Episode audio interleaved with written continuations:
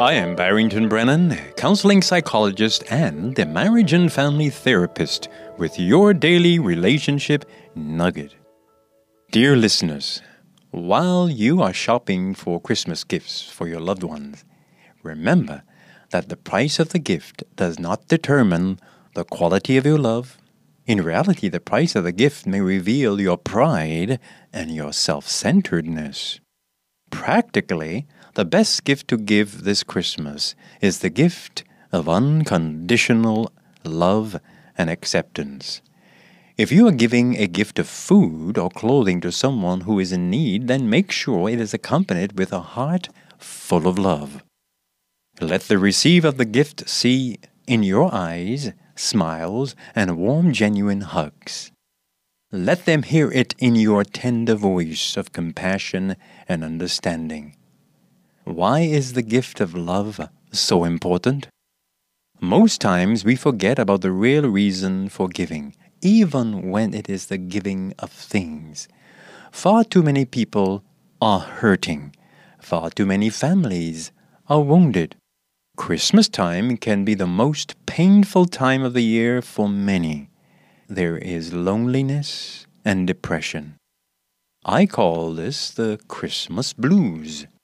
Over two decades ago, I wrote, One reason so many can be depressed and lonely during Christmas time is often centered on the idea of what Christmas is all about a time for family togetherness.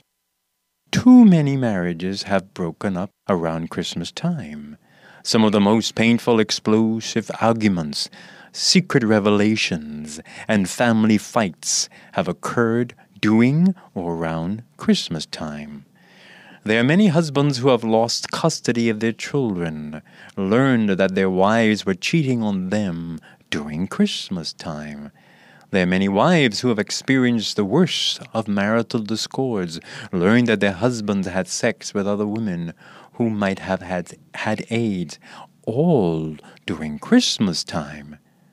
There are many who have lost their most precious loved ones through death during Christmas time.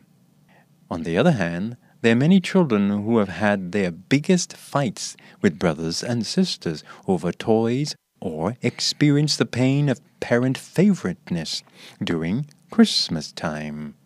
How can they have Christmas fun?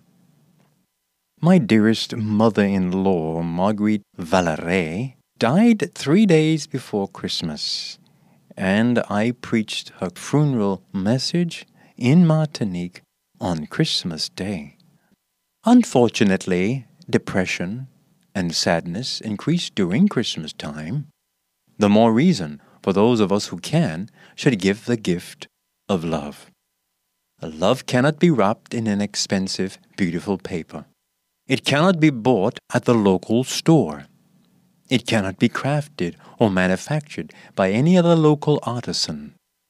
It only can be given from a true heart of understanding, kindness, and compassion. Find a way of giving lots of love this Christmas, especially to those who are wounded emotionally and who are abandoned on the streets of rejection, indifference, shame, and frustration. We need to love them because Christmas sadness and depression is most painful. We need to love them because they are humans just like us. Christmas time is the time many parents mess up the most. they seek to purchase the love of their children by giving them all the gifts they want, no matter the cost. This is not love and might be proven to be detrimental in the long run. Do not seek to buy the love of your children by giving them an expensive iPad when you haven't taken the time to care for them and meet their dental work needs. That can be embarrassing to them. Or you haven't even hugged them or told them that you love them. Some parents would even give the gifts knowing that their children want them, but that is all they do just give the gifts. They do not stay around and spend time to talk, laugh, hug, or just have fun. Please, parents, make sure you spend time with your children this Christmas. And make sure that whatever you're going to do doesn't stop during Christmas time.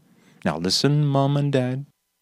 If you have a teenage son or daughter you have never hugged, I don't want you to go and grab that teenager and hug the child. You might get pushed away. But you need to start slowly by touching, caring, saying and doing nice things to them. There's a great challenge. When those persons who have children all over the place, children with this one and children with that one and children with the other one, how can they truly spread their unconditional love? How can they get close? And in the Bahamas, sadly, we, we know of people who have 23 children, 72 children. My grandfather had 60 something. That's painful. How can you truly spread their unconditional love? How can we get close? Is it possible? Therefore, far too many children are being raised without the important ingredient true love, warmth, compassion, and understanding. It is important to realize that love is best expressed by action, not just talking about it. How then can all those 15 children for 17 mothers' fathers truly receive love? Painfully, truthfully so, they cannot.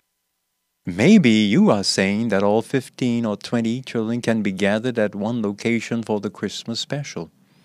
The problem is most of them think that they are the only one, and some of the parents are not aware of the giant flock of offsprings. it's impossible. Now we're beginning to understand why far too many of our youth are angry and cold and are most susceptible to joining gangs. The true love I'm talking about today pierced through the barriers of shame, coldness, anger, and frustration. Make it a point to reach out to someone this Christmas in a way you haven't done before. That father may not be able to reach his 72 children or 39 children, but the community can.